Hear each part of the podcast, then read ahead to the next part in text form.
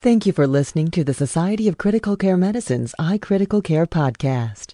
The iCritical Care podcast is copyrighted material and all rights are reserved. Statements of fact and opinion expressed in this podcast are those of authors and participants and do not imply an opinion on the part of the Society of Critical Care Medicine or its officers or members.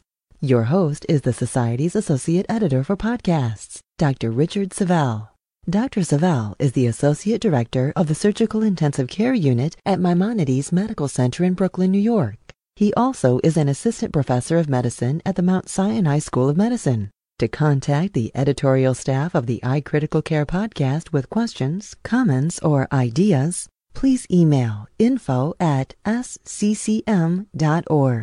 Hello, and welcome to the Society of Critical Care Medicine's iCritical Care podcast recorded Wednesday, December 28, 2005. I'm your host, Dr. Richard Savel. In today's podcast, we will be speaking with the incoming president for the Society of Critical Care Medicine, Charles Durbin, Jr., MD, FCCM. Dr. Durbin is a professor of anesthesiology and surgery and medical director for respiratory care at the University of Virginia Health System in Charlottesville, Virginia. Dr. Durbin has been a member of SCCM since 1979 and has served the Society in many ways, including being a member of the Board of Directors of the Anesthesia Section, holding a designated council seat, serving as chairman of the Bylaws Committee and the Editorial Affairs Division, as well as winning a Presidential Citation Award. He is here with us today to talk about his visions and goals for the Society as he prepares to take the helm of the organization. Good afternoon, Charlie. How are you today? I'm very well, Rich. How are you? I'm good. I'm, I'm really glad we were able to get this all worked out uh, right before our Congress uh, starting next month. I thought we'd begin by hearing a little bit about your personal background, getting to know you as a person, and perhaps telling us what it was like uh, when you joined SCCM uh, back in the late 70s. Sure, Rich. Um, I've been a member for uh, not quite 30 years. It seems that long sometimes, 25 plus. Um, I did m- my training in anesthesia, uh, but I always had a, an interest in critical care medicine. Back in those days, there really were only a few fellowships in critical care, and uh, I ended up at the University of Pennsylvania for my anesthesia training. There was no critical care fellowship there at that time. I ended up becoming a cardiac anesthesiologist, and uh, my first and my, my the same job I still hold is at the University of Virginia.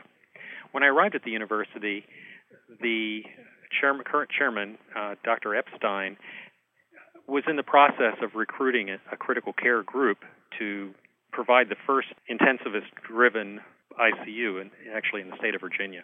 John Hoyt, a former president of the uh, SCCM, had been recruited to start that program. I was the third person recruited to his team because of my interest in critical care over the years and the fact that I'd done a couple of extra years of internal medicine along with my training in anesthesia, uh, it looked like I, I could be an intensivist uh, out of the box, so to speak. Uh, as I said, there really weren't a lot of uh, training programs that even offered fellowships. There were no certification exams for physicians in critical care, so it really was a, a, a wide open time for those who had this interest. John Hoyt had done some of his training in Pittsburgh and, of course, knew Aki Grenvik, Peter Safar, and some of the, the real grandfathers, the fathers of, of our specialty, and was influenced by their thought processes. Um, I found myself grateful to be invited to become a member of that team, and my, my career really developed from that point on. Um, and so you've sort of watched the field develop some of the relationships between critical care and anesthesia, critical care and surgery, critical care and internal medicine. Do you want to tell us a little bit more about what it was like living through that or watching that all happen? Since I was the new kid on the block, um, I, I didn't have as uh, much fire in the belly as some of our members would say toward critical care training when I first started. I was mo- more concerned about my own lack of experience and uh, background. But John Hoyt certainly uh, was a strong advocate for critical care as its own discipline. John's background was in uh, anesthesia as well uh, as my own, but in fact, he saw himself as an intensivist who did anesthesia as opposed to the other way around. Uh, the, the four boards uh, had agreed to one exam for critical care. This was really in the middle 80s, maybe 81, 82, Aki Grenvik was a primary mover in that process. Uh, you may recall, Rich, uh, or have read that uh, uh, critical care and our society, the Society of Critical Care Medicine, was really made up of equal parts of anesthesia trained folks, internal medicine, a few surgeons, and a few pediatricians. Uh, it really was an anesthesia primarily based group because most of the founders had had their training in Europe where anesthesia really was the basis for critical care. Critical care grew out of post anesthesia recovery rooms in Europe as well as in the United States. And the, the natural training course and the skills felt necessary were often acquired from anesthesia training programs. In the United States, it's been a little different. I think there's been more growth in internal medicine influence in critical care over the, the last 25 years. But be that as it may, there was an agreement between internal medicine, anesthesia, surgery, and pediatrics to have a common exam, although it would be slightly different for the pediatric group. The uh, awarding of a certificate of critical care would still be left to the primary board. But all, all four boards had agreed in principle and in practice to a common exam.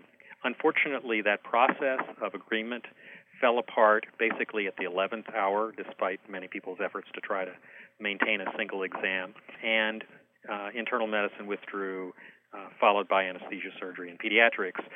The American College of Medical Subspecialties immediately granted each of the four boards the right to offer their own exam in critical care, and probably more importantly, more significantly, uh, made it difficult, if not impossible, for any other boards to offer uh, a, a specialty in critical care medicine. We're living with some of the consequences of that decision even today. So there was a plan, though. Initially, I, I had uh, not actually heard that there was a plan to have one one common exam initially. Yeah, in fact, there were two or three years of discussion, negotiation, and a final agreement that that would in fact occur. The breakdown was over what would the requirements for the individuals to be able to sit that exam be. And internal medicine wanted a two year training program uh, anesthesia wanted one, but they agreed that if their graduates did significantly poorer on the exam, percentage wise, they would expand the fellowship to two years. Uh, surgery basically would, could go either way, and of course, pediatrics has always had its own independent process.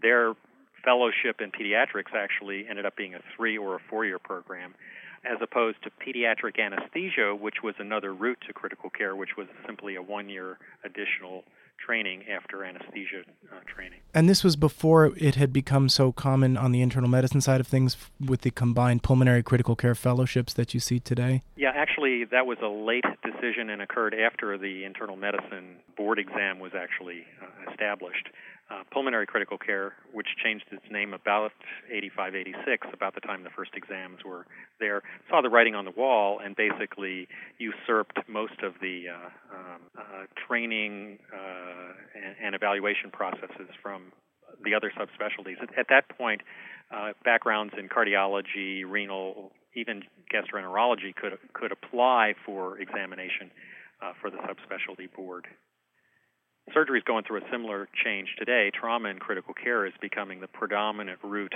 for critical care certification, as opposed to general surgery or thoracic surgery or vascular surgery, which were prominent players back in the mid 90s. Well, I guess um, we were going to discuss this more later, and I hope you don't mind, but but I'd like to talk about that a little bit more now. Uh, you know, I've I've only been in the field for a few years, but what is your opinion, having seen all this come and, and I guess go? Uh, and again, this is related to a, a lecture that I went to last year's uh, SCCM. Dr. Fink and Dr. Mathey were discussing whether or not uh, there's a there should be a trend to start to get training right out of medical school to start to become an intensivist. Um, do you have opinions about this kind of thing?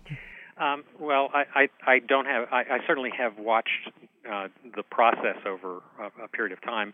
Uh, I, I have mixed feelings. Uh, you may be aware that our uh, there is a move afoot to actually have a common exam again. Surgery and anesthesia, for instance, will probably end up with common questions. And uh, one one of the interesting things is that surgeons and anesthesiologists may train the same unit, take the same a very similar exam, and end up having different answers counted as correct. That just didn't make much sense to the parties involved. Often the same people were writing questions for both exams. So I think surgery and anesthesia, because they tend to use the same teaching material will probably end up having a similar exam, uh, the same exam uh, uh, in in the, the very near future. In internal medicine, uh, there were there were several routes to critical care. One was a two-year straight out of uh, medicine fellowship, and the majority of members back in the you know 90s, early 90s, were from that route, and then and then uh, pulmonary critical care became the other logical route. And in fact, the majority of graduates now with critical care internal medicine boards are pulmonary critical care. The advantages of one versus the other. We just recently did a survey of our membership to find out what their opinions of how critical care training should be approached. One European model, actually the Spanish model, has critical care as a primary out of medical school um, training program with no broad uh, exposure to any other specialty. Uh, it's a six year program, so it's maybe a little more in depth uh, than our typical two to four year fellowships might be or four year training programs might be. But be that as it may, um, the Europeans uh, in other countries have not adopted that model uh, wholeheartedly, believing that a broader base of, of exposure to general medical principles uh, and other specialties were important. Our membership was surveyed on what they thought, and of course, most of our members are not straight critical care trained, so they may not have the primary exposure to that. But they really were much 90% in favor of their primary specialty and then having a subspecialty for two main reasons. One, you can't really do critical care intensively full time uh, you need a break. You need to be able to do something else. And what you do on your break would be your primary specialty um, in most people's cases. And they find that they're better as an intensivist when they have another job to do, and they're better in that other job when they have critical care to do. And that the two, whether it's surgery, pulmonary, or anesthesia, seem to make the the potential um, practice model more palatable and ultimately probably better for the patient because they bring in views from both of those areas. My bias is that critical care really benefits from having diverse input uh, at, a, at a physician level for sure, and certainly at a caregiver level in general. We we really know that uh, having multiple specialists, be they nurses, respiratory therapists, pharmacists, uh, and different physician specialists, uh, brings enough new views to the patient care that a better outcome uh, uh, is achieved than if one person or one specialty actually controls all of the decisions. Right. I know from my personal experience, my uh, my fellowship was had a heavy input by anesthesia, and that was fascinating for me as an internist. And my current job, it's a surgeon and myself as an internist working in a surgical ICU. And again, we seem to we bring different things to the table. Both of both perspectives seem to help the patient, as as you pointed out. And that's my belief as well. And I think critical care will suffer if any of the groups is ultimately left out um, of the process. But one can't tell the future. I'm quite worried about anesthesia input in the future. Uh, we have trained so few fellows in my lifetime uh, nationally that uh, the influence is, is diminishing just simply by lack of numbers. Uh, and I think that's ultimately a loss for critical care. One of the other questions that I had reading about your your background is that you've been heavily involved in respiratory care, and I was wondering if you could tell me a little bit more about how you may have become involved with that, and and maybe some personal stories about your interest in that field. Sure. Um, one of the things John Hoyt recognized when uh, he came to Virginia was that uh, strong support from non-physicians was essential for good critical care. So he basically appointed me as medical director of the respiratory care department. Up until that point, there essentially was a non-active medical director. Um, and what that meant was that I w- would interact on a daily basis or at least weekly basis with the therapists in general and learn from them, but also bring their uh, skill levels and their, their philosophy up to the level that we considered uh, appropriate for a critical care team. What that really meant was letting them express themselves during rounds in a positive way, teaching them how to do that, um, and then encouraging them to grow professionally within their own organization. Um, I've been fortunate in that I, I was taught by some very good therapists of, of what respiratory care was capable of doing, both as individuals and as a profession. Um, and um, I got involved in their national society, the American Association of Respiratory Care, uh, became uh, an editor on their journal, or I guess a sub editor, edi- associate editor, and have had a, a, a career-long relationship with therapists in particular.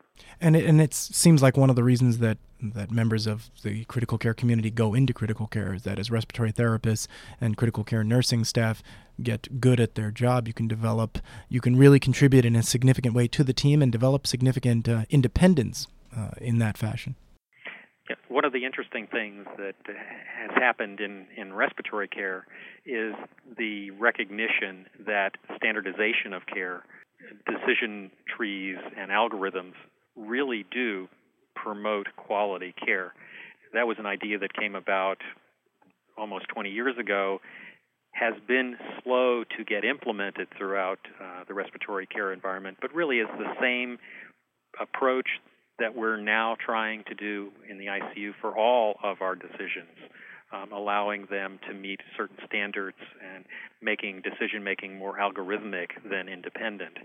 Um, I think we were doing that at the bedside uh, on rounds even 20 years ago by involving the other specialists, uh, having their point of view about their aspect of care uh, voiced and reinforcing each other basically on the standards of care. Uh, but the therapists really have taken it to the extreme. And respiratory care protocols are, in fact, their uh, mantra as a national organization this sort of segues actually quite nicely into one of the other areas that I wanted to ask your opinion on as the leader of our organization is that precise point that uh, there have been recent important results from large randomized trials that there is becoming a field of evidence-based critical care and yet it appears from you know what I've read in the literature is making that happen is tough. And just before I, I get to the question it seems that um, uh, giving physicians their sense of being physicians and yet having them integrate uh, guidelines into it successfully is is very very tough if that's if that's making any sense that a lot of physicians feel that they can make decisions as you said at the bedside better than a protocol and it's it's tough when you get results like results from the ARDSNet and yet they still can't be implemented. Um, and I and I was thinking thinking a lot about this before I, I started the interview. You know, if if this were in in oncology, for example, and there was a new uh, oncology drug that was as successful as what the results of the ARDSNet appeared to be, I, I can't imagine that there would be so much controversy in quickly implementing that and maybe this is a controversial statement but but w- why do you think this has been so hard to do in critical care and what is if you looked into the crystal ball where would you see us 5 years from now making progress in this area yeah, I, I think uh, that that's been a, an interest of mine as well, Rich. So we share that in common. Um, I don't have a I don't have a perfect answer to you. Um, I will I will say that um, evidence-based medicine in critical care really doesn't anywhere come close to the quality of evidence, for instance, in cardiology. Um, if you want to look at where most advances have been made and where the most number of patients in studies have been looked at, it's really in the cardiology literature. And when national studies look at whether cardiologists are even giving aspirin after an MI, they find surprisingly poor compliance there too. So I, I don't want to incriminate uh, critical care physicians as being the bad apple. In fact, I think medical systems and medical care in general has difficulty with changes, and even when, beyond a shadow of a doubt, uh, simple interventions uh, make big outcome differences, we seem to not be able to get them to happen very well. Part of that, I think, is medicine traditionally uh, is slow and reluctant to make changes that's a good and a bad thing. The good thing is that we don't jump on bandwagons too soon. The bad thing is that we don't ever jump on bandwagons, it seems like. Uh, and we uh, miss uh, opportunities to uh, actually help our patients in a systematic way. I think patients expect us to behave as individuals, so there's a reinforcement between the physician and the patient and his family as well, expecting individual decisions to be made uh, rather than rote, uh, um, algorithmic, even if they're proven decisions. Um, I think that what we have to learn is how can we support those changes? How can we um, allow them to happen, but yet still uh, allow physicians to feel and patients to feel that it's an individual decision. Certainly, the evidence in critical care is a lot less strong than in some other areas. Cancer is is one example you gave. Um, and I mentioned cardiac, uh, the cardiology uh, literature, arrhythmia treatment, et cetera, angina treatment, and post MI. But there are going to be changes that come down the pike all the time, and it's almost impossible for any individual to actually be able to decide which would be right for this patient today. Um, so I think algorithmic approaches, especially to the things we do know make a difference, uh, is important. Um, in my own my own case, one of one of the nice things about still being in a minority, as you know, probably 75% of ICUs are not um, run or, or there are no intensivists rounding on a regular basis. So only 25% of ICUs in the country have the intensivist model uh, or some variant of it. Uh, and one of the nice things about that is that I can reinforce on my rounds or with my nurse or with my outcomes manager those algorithms which we know are appropriate. In fact, it took a long time to get the therapists advocating for low tidal volume ventilation. Um, even though we had the data, we talked about it, we presented it at conferences. It took a long time for it to be adopted. Now it's almost impossible to get anybody in my institution ventilated with anything but low tidal volume, even when it makes no sense. Um, so uh, it, it's a two-edged sword. You can get people convinced those are the right things to do, but you know that in fact it won't apply to every patient. That's the autonomy, if you will, of the individual caregiver. What I think has helped most is to have reports of how frequently um, patients should receive a particular therapy and don't, uh, or do if you want to look at it in a positive sense, and have that information fed back to the caregivers.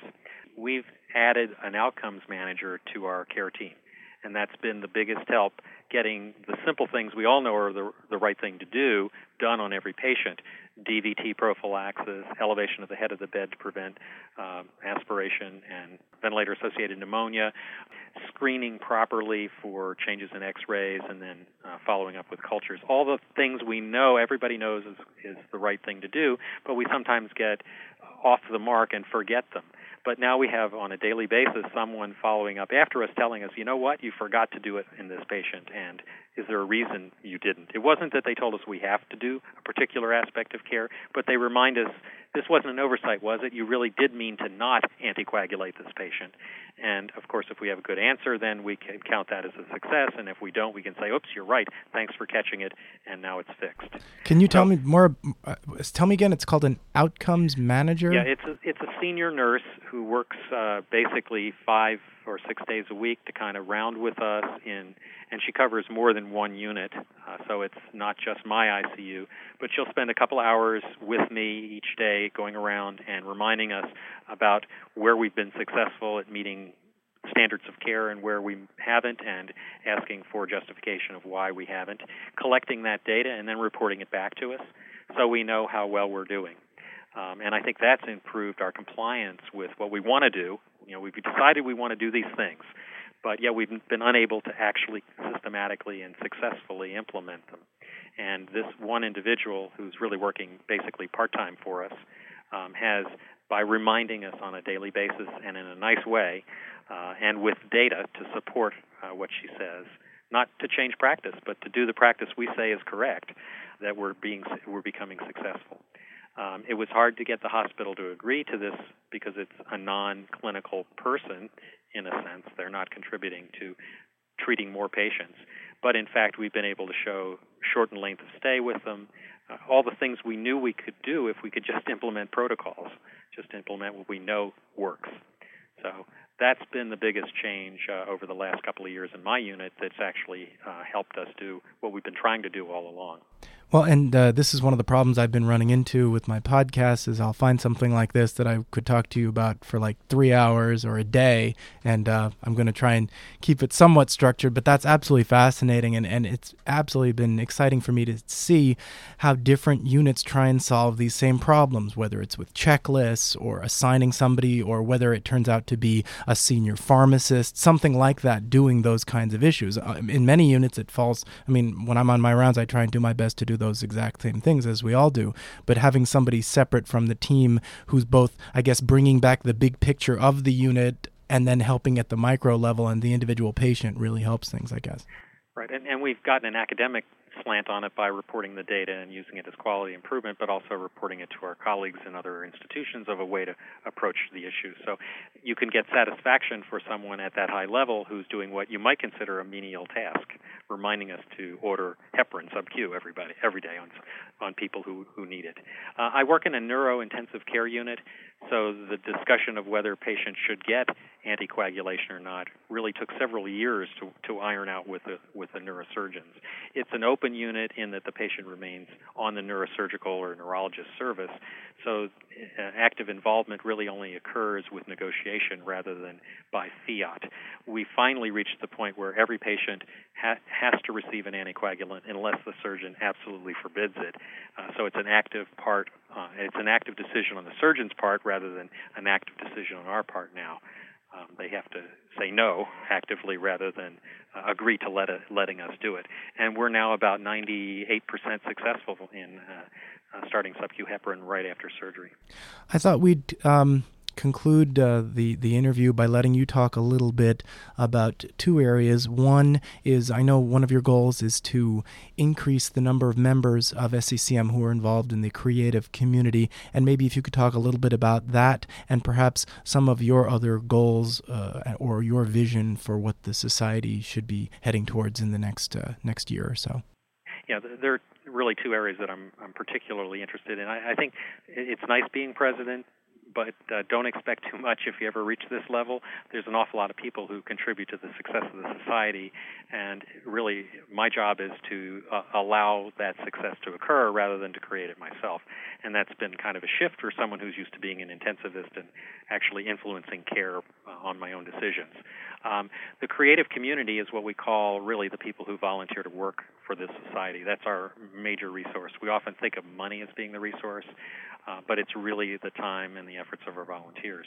Uh, we have about 600 people who are currently active on committees, task forces within the college, and so forth, and, and contribute. Really, the ma- the major products come from this group within our organization.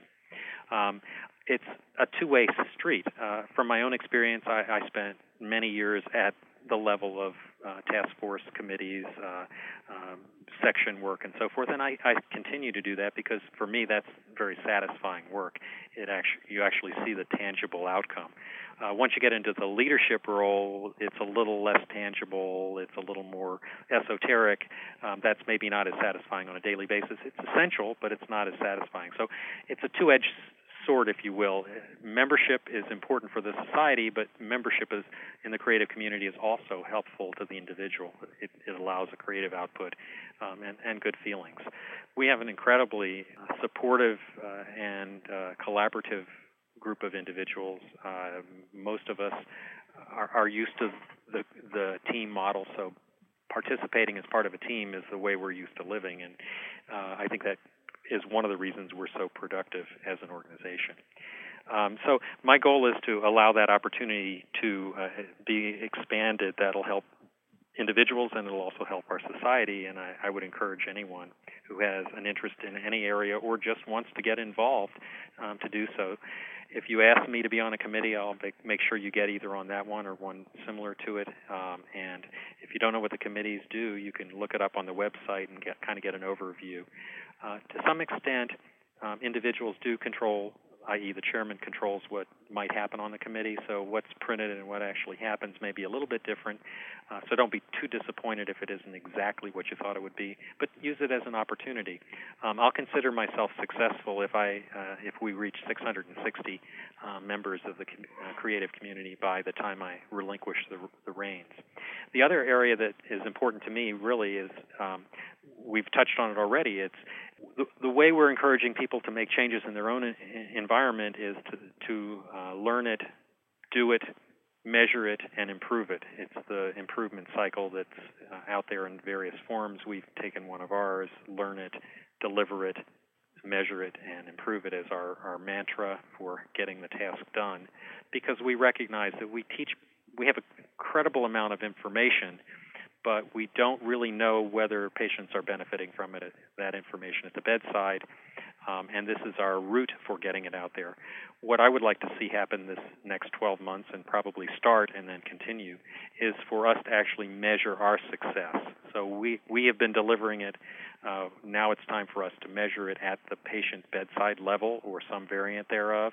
And then if our educational processes are not successful at making changes that matter, then we need to reinvent how we do our educational processes for the past couple of years, we've talked about looking at teaching bundles as a way to, um, or teaching silos as a way to include everything from the content to how to, to make changes, to how to measure changes, and then how to make make improvements in the processes. Uh, what we haven't done yet is create a toolkit, some some uh, some uh, ready-made technical ways, techniques for uh, our members to show and to uh, show what they've done and to, in fact, improve it.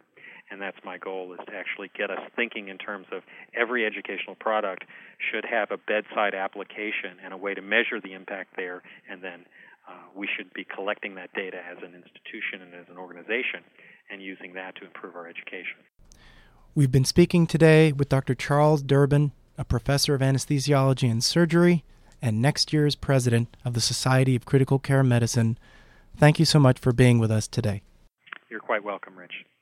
This concludes our podcast recorded Wednesday, December 28th, 2005. Look for future podcasts featuring a wide variety of information important to critical care practitioners, including interviews with authors and discussions with prominent members of the critical care community. Registration is open for SCCM's 35th Critical Care Congress. Please note the date and location change to January 7th through 11th, 2006 at the San Francisco Moscone West Convention Center. Learn innovative treatments in critical care, as well as fundamental business practices to improve your ICU environment, all developed by a multi-professional team of critical care experts. Register today by speaking with a SCCM customer service representative at 1 847 827 6888 or visit www.sccm.org. Don't miss out on this unsurpassed educational opportunity in beautiful San Francisco, California.